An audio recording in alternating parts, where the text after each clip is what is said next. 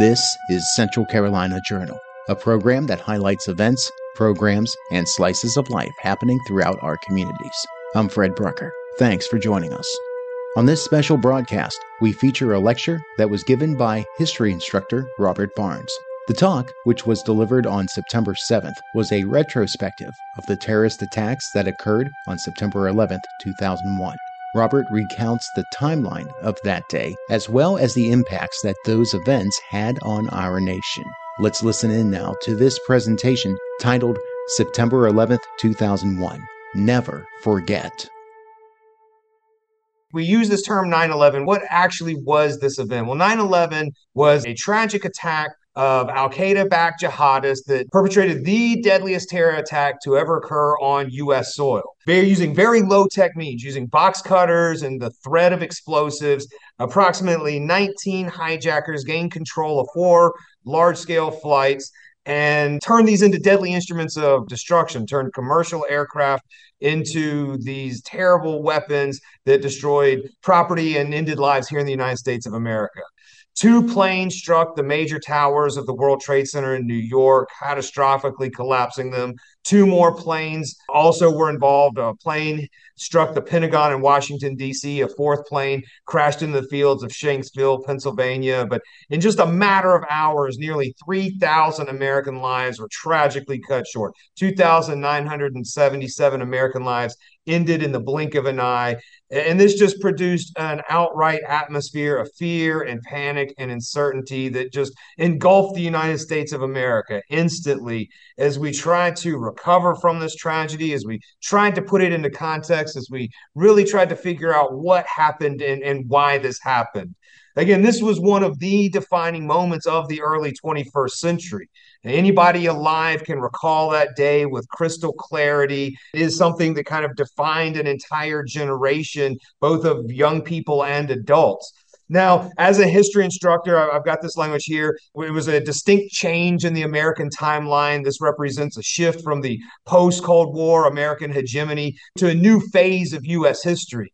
Uh, the Cold War ended here in 1991, and from 1991 to 2001, the United States of America existed in this position of kind of international primacy and supremacy.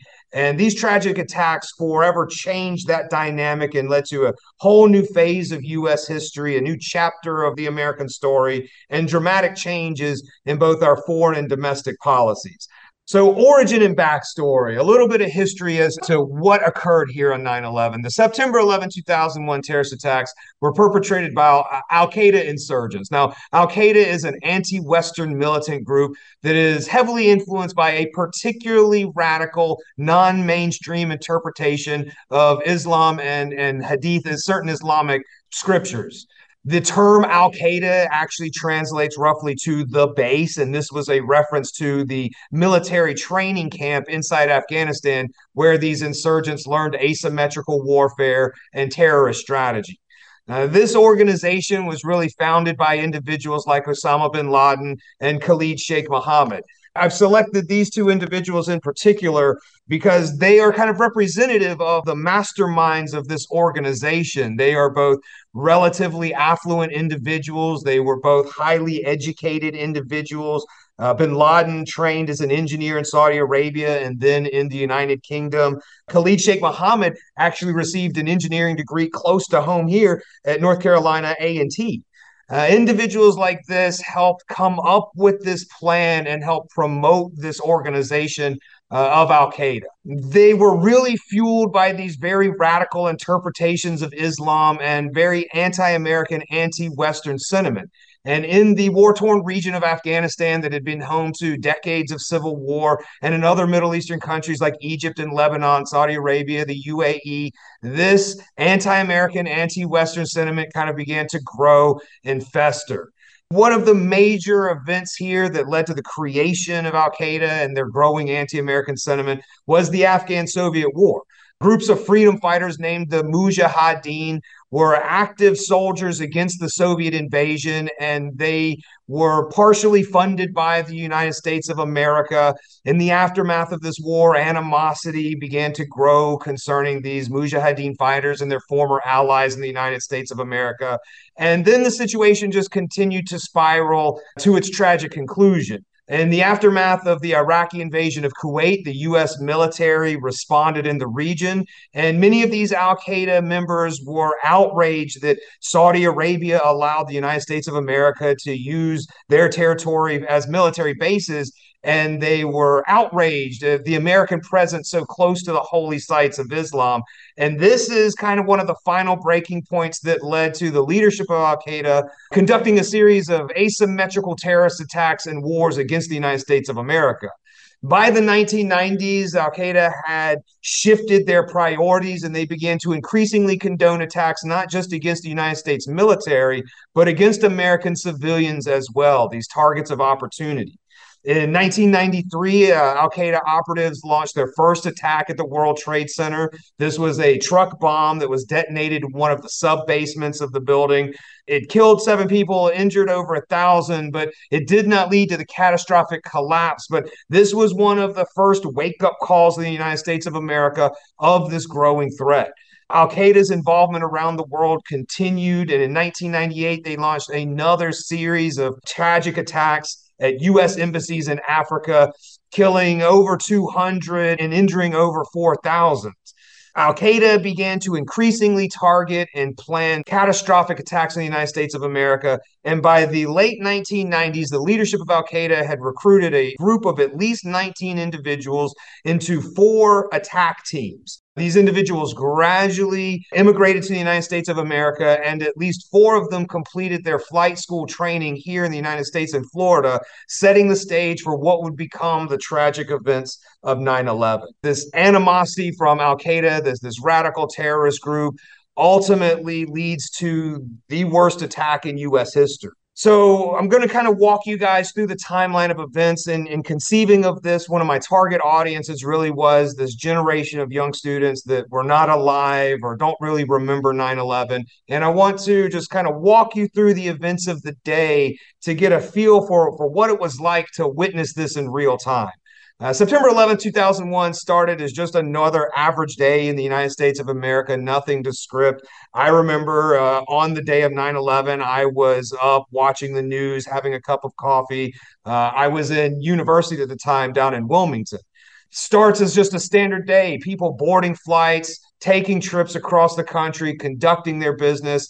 Just before 8 o'clock a.m., 759, American Airlines Flight 11 departs from Boston heading to Los Angeles. No idea of the tragedy that is about to occur.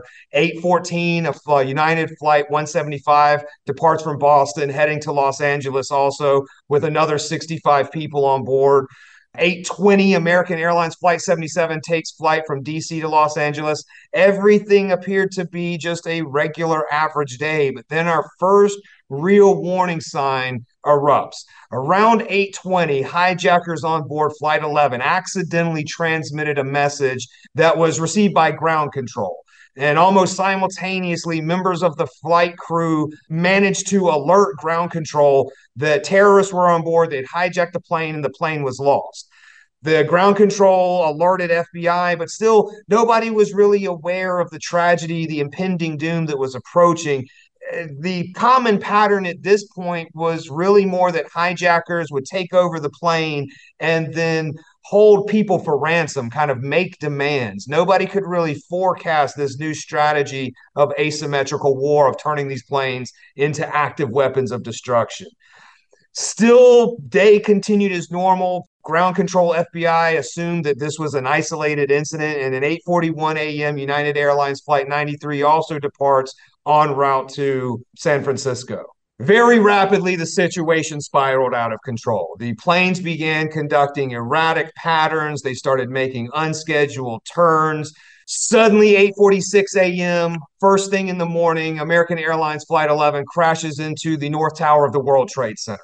There's actual video footage of this. This wasn't quite yet into the era of smartphones, but there was a news crew in downtown Manhattan covering the New York mayoral election, and they actually managed to capture the images of the first plane flying into the World Trade Center. At first, everybody assumed that this was some kind of accident. That that was really the conversation going on in the immediate minutes after Flight 11's crash. But then, very rapidly, in just a, a, matter of minutes later, Flight 175 came streaming into the South Tower, catastrophically impacting the building.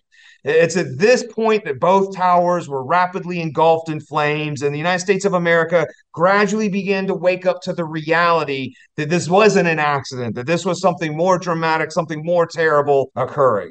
Around 905, President George W. Bush was briefed of the crisis while he was reading to a group of school children in Sarasota, Florida rapidly the administration in New York City closed the bridges, closed the tunnels to Manhattan.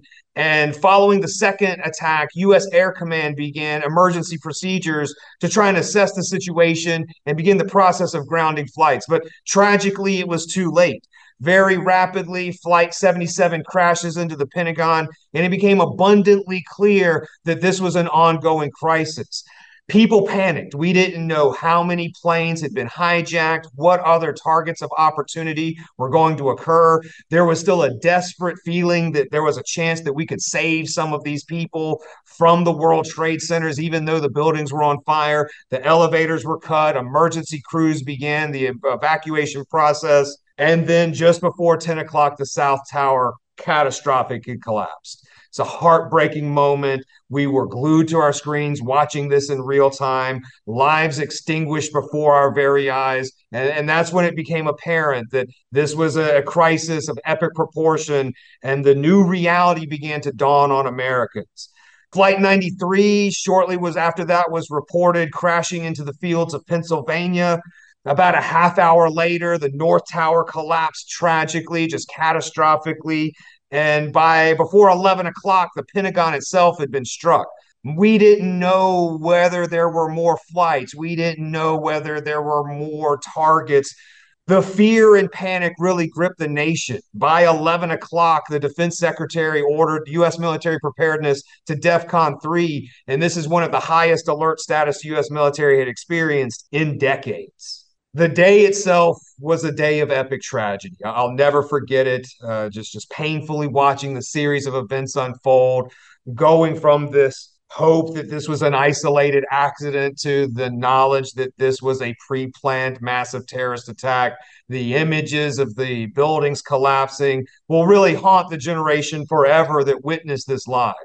The first place that was struck was the World Trade Center, and the coverage was almost instantaneous there were first responders in the area that flooded to the tragic attack, desperately trying to help anybody that survived. The news crews were filming this flame engulfing the World Trade Center. So we watched live as the second plane came screaming into view, catastrophically making contact with the second Twin Tower. And this just changed the entire dynamic of the day. We went from remorse over a possible accident and tragedy to the fear and panic of something more nefarious assaulting our country. Uh, I can remember personally that the telephone lines and, and cell phone lines were inundated. So many people tried to call their loved ones in New York. The communication lines in the area really began to lag, and that just further added to the panic and the difficulty in managing the emergency response. As this tragedy was being viewed live, the situation just continued to escalate. We got news that another plane struck the Pentagon, the very heart of the US military, and gradually the reality became apparent.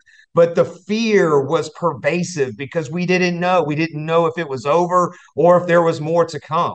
Brave first responders immediately rushed to the World Trade Center in a desperate attempt to save the lives of the individuals inside the burning buildings. Thousands tried to desperately evacuate through the stairs, but many were trapped above the damage line. There were people that were isolated in the north or top floors of the World Trade Center that were completely cut off. The elevators were out of commission, the stairs were damaged. It was a very desperate situation. The U.S. military began emergency preparations. They scrambled Air Force jets. They began the process of grounding the remaining planes in the sky above the United States of America as we, we tried to get some assessment of the full scope of this tragedy. And as we were watching live, as, as we were powerless to do anything about the tragedy unfolding, the Twin Towers catastrophically crumbled in front of our very eyes. There was a diminishing hope that any lives would be salvaged, any lives would be saved. And there was an immediate onset of an intense panic, concern for the lives of our fellow Americans, but also fear that more attacks could occur anywhere across the United States of America.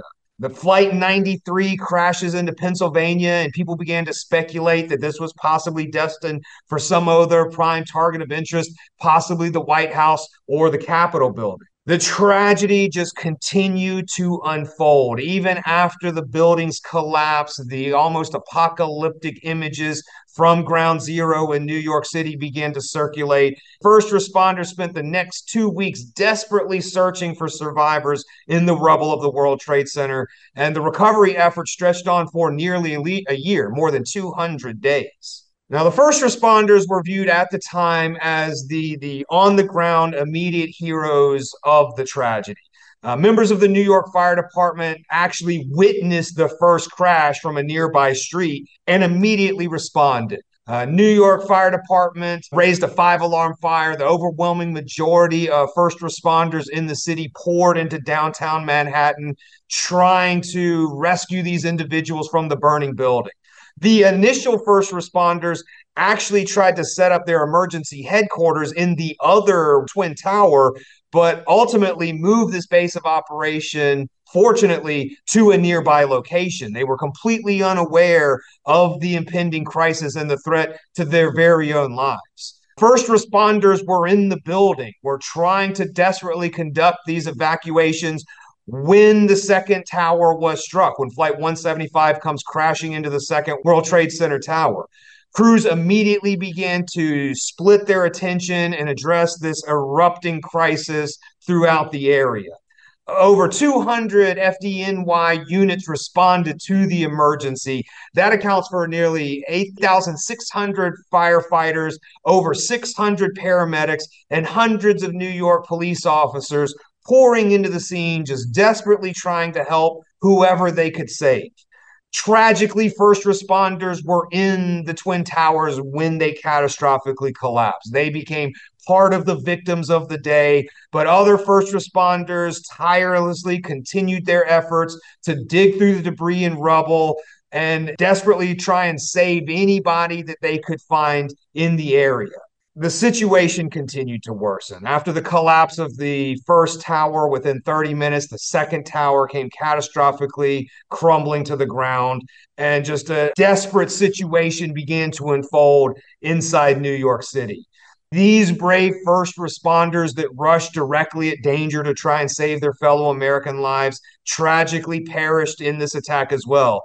Uh, around 400 New York first responders died on 9 11 as the World Trade Centers burned and collapsed. Hundreds more died in the following years due to health issues and illnesses and injuries that they received that day. They ultimately succumbed tragically over the next decade.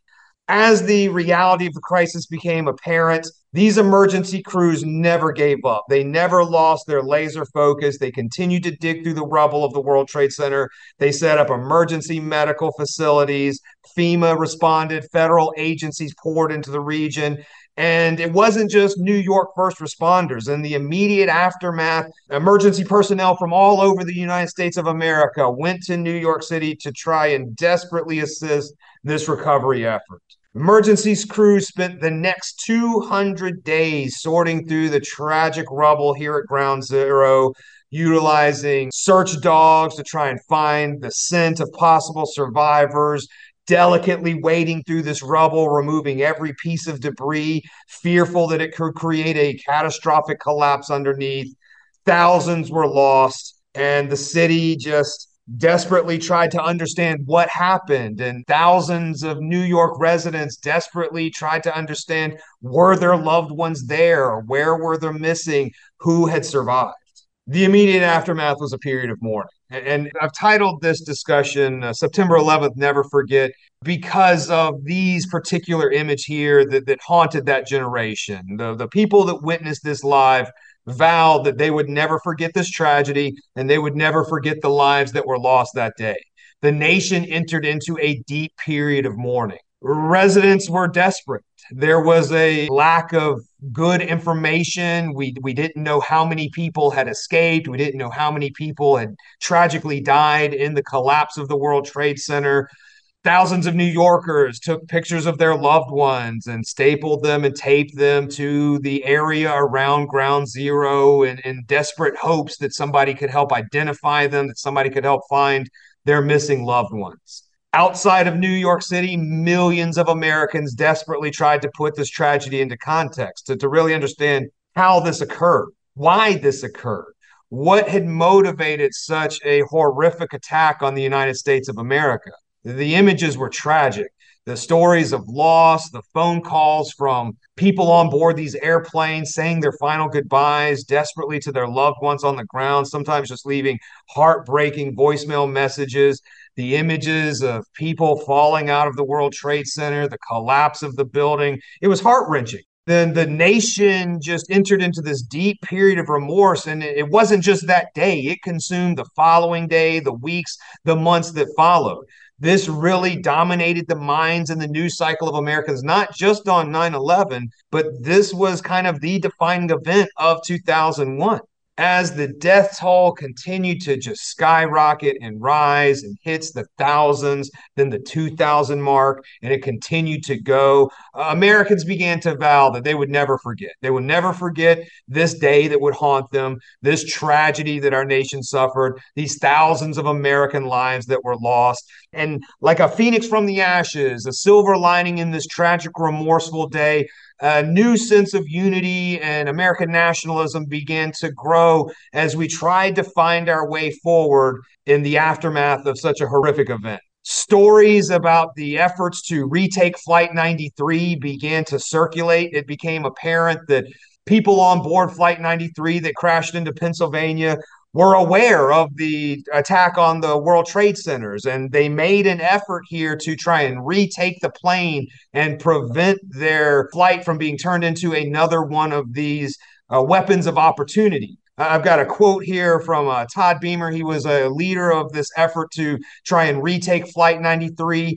And tragically, the last recorded words that we have after he's confirming the situation is he and his fellow Americans said, Let's roll, as they desperately tried to break into the cockpit and retake control of the plane. The remorse lasted almost indefinitely.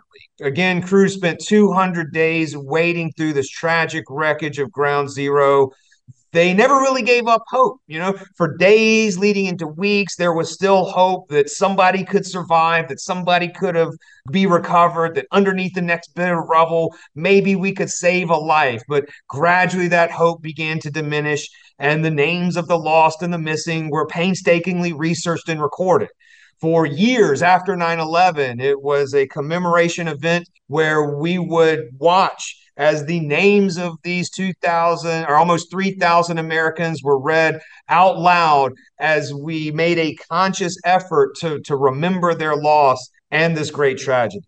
First responders were viewed as the heroes of the crisis. They rushed into danger. They diligently worked to try and save lives. And this was inspirational. Uh, I personally have friends that viewed this and it, it, it changed their lives and it, it, put them on a trajectory to pursue careers in, in emergency services and in the U.S. military.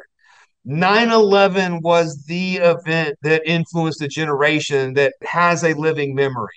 For my parents' generation, it was the assassination of John F. Kennedy. For my grandparents' generation, it was the attack on Pearl Harbor. But for my generation, I will always remember where I was, how I felt as the tragedy of 9 11 unfolded. This changed everything. Uh, 9 11 was a defining event for the first decade of the 21st century, and it's a defining event here in the telling of the history of the United States of America. Uh, just in an academic sense here, this represents a distinct line on the U.S. history timeline and a shift to our contemporary U.S. foreign and domestic policies. Since the collapse of the Cold War, the United States of America existed in this position of international dominance. There was a very real sense that with the collapse of the Soviet Union, there, there was no real rival to the United States of America in the world. But here on 9 11, a, a whole new category of threat became apparent. Uh, this wasn't a Cold War against a superpower. This was a new asymmetrical war against a non state actor, a terrorist group that didn't have national boundaries or national alliances that were singularly focused on the destruction of our country. This led to dramatic changes to both our domestic and foreign policies to adapt to this new reality and new threat. There was an effort to prevent any future 9 11 like event from occurring. We had an effort to strengthen our intelligence communities, to gather more data and information. And using this legislation passed by the US Congress, the USA Patriot Act of 2001, this was an effort to really try and strengthen America's ability to resist. In fact, USA Patriot Act stands for Uniting and Strengthening America by providing the appropriate tools and resources to intercept and obstruct terrorism, Act of 2001. It was designed, its entire intent was to prevent another similar tragedy from ever occurring. Another unfortunate long term consequence here was the effort to dismantle Al Qaeda and to dismantle these threats to the United States of America. This led to a shift in U.S. foreign policy to an increasingly involved, aggressive foreign policy, especially in areas like Afghanistan and Iraq that were funders or housing many of these terrorist insurgents. These gradually became two of the longest wars in U.S. history, stretching decades into the 21st century. The political and international consequences of 9 11 dominated the next two decades of American history. Uh, discussions of our safety, the, the targeting of this axis of evil, these individuals that had perpetrated this attack on our country, became an imminent priority for our nation. So, living through the events of 9 11 versus teaching it to people, these are very different ideas. I have a generation that I can ask, Where were you on 9 11? And they will instantly remember. They will recall the day, the sounds, the smells, the sights. That imagery is forever locked into their brain. They will never forget even in preparing this tragically, as much as I have lectured on this in the past and going through these images, I found things that I had forgotten. And I think it's important that we continue this discussion every year so that this isn't just isolated to the generation that remembers it, that has this living memory, but that we also carry these memory forwards to a new generation. The other idea I have in putting this presentation together is how do I help you, a generation that wasn't even alive or that was in their infancy, understand the importance of 9 11? If you weren't there to remember it, how can you understand how significant it was? And that's why I feel that events such as this, where we go over the details of the events, that we recall the motivating factors, that we actually take the moment to remorsefully recall the tragedy of the day and help share this to future generations so that we can stay diligent, not only remembering the lives that were lost that day, but to continue to work to prevent any sort of similar tragedy from occurring for another generation of American citizens. So that is why I've titled this 9 11 Never Forget. This wasn't just a, a, phrase of the day. It really, to me, is a sentiment that encapsulates the totality of this tragedy that we, we can't forget the day. We can't forget the lives that lost. We can't forget the, the groups that perpetrated this attack. We can't forget the first responders that desperately tried to save American lives and sacrificed themselves for the opportunity to just possibly pull another body alive out of that rubble. I think that this serves as a great opportunity every year for us to remember both the tragedy of 9 11, the heroism of our first responders, and to reaffirm our diligence to never allow such a tragedy to occur again.